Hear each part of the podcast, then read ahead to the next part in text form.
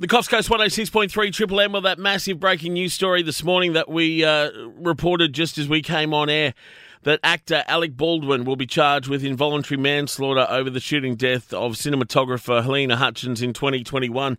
Let's go to Los Angeles right now and speak with Jonathan Kearsley from Nine News. Jono, thanks for your time this morning, mate. No worries at all, Michael. Happy to join you and your listeners. What an incredible story breaking this morning as people are waking up about Alec Baldwin.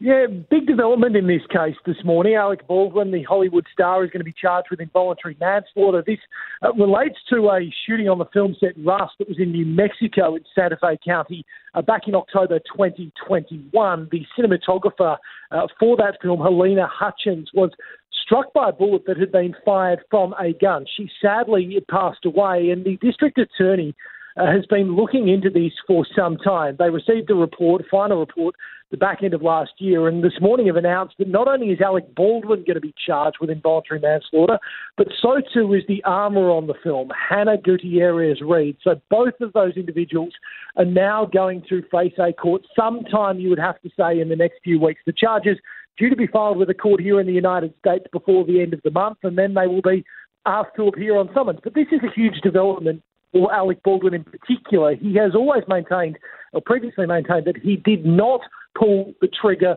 at all, which was a very interesting comment from him to make. He's trying to insinuate that uh, and say that he didn't actually fire the gun. Now, the district attorney was asked about this in an interview with CNN here in the United States this morning, and she says absolutely she is confident that he did pull the trigger. She's also been scathing of what she is our health and safety failings on set by Baldwin and others on the film. She says this is a tragedy that didn't need to happen.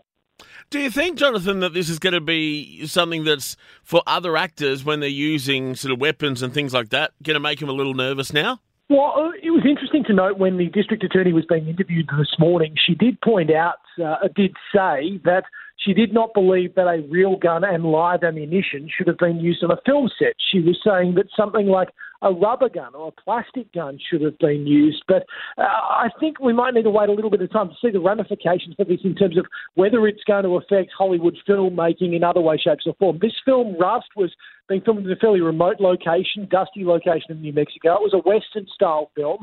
Uh, clearly, the producers were trying to keep some sort of reality in play. But there's a lot of questions now uh, over why this real gun was on set, why it had live ammunition in it, and why that gun was not checked. That is the big allegation that is being made against Alec Baldwin uh, and the co-accused, uh, the armourer on the, this film set, that they did not check the gun. They have said that there was a mix of live ammunition and fake rounds being used, uh, but they are, are, are pained to say that this was not checked. These were simple health and safety issues on a film set that should have been checked and weren't. Yeah, it's a massive development this morning, Jonathan. Thanks for uh, having a chat to us, mate. Always good to talk to you, Moffy, and to your listeners. Have a good day. Jonathan Kearsley from Nine News, uh, live from Los Angeles, joining us this morning. And what a massive story. Alec Baldwin will be charged with involuntary manslaughter over the shooting death of cinematographer Halyna Hutchins back in 2021. This is Triple M.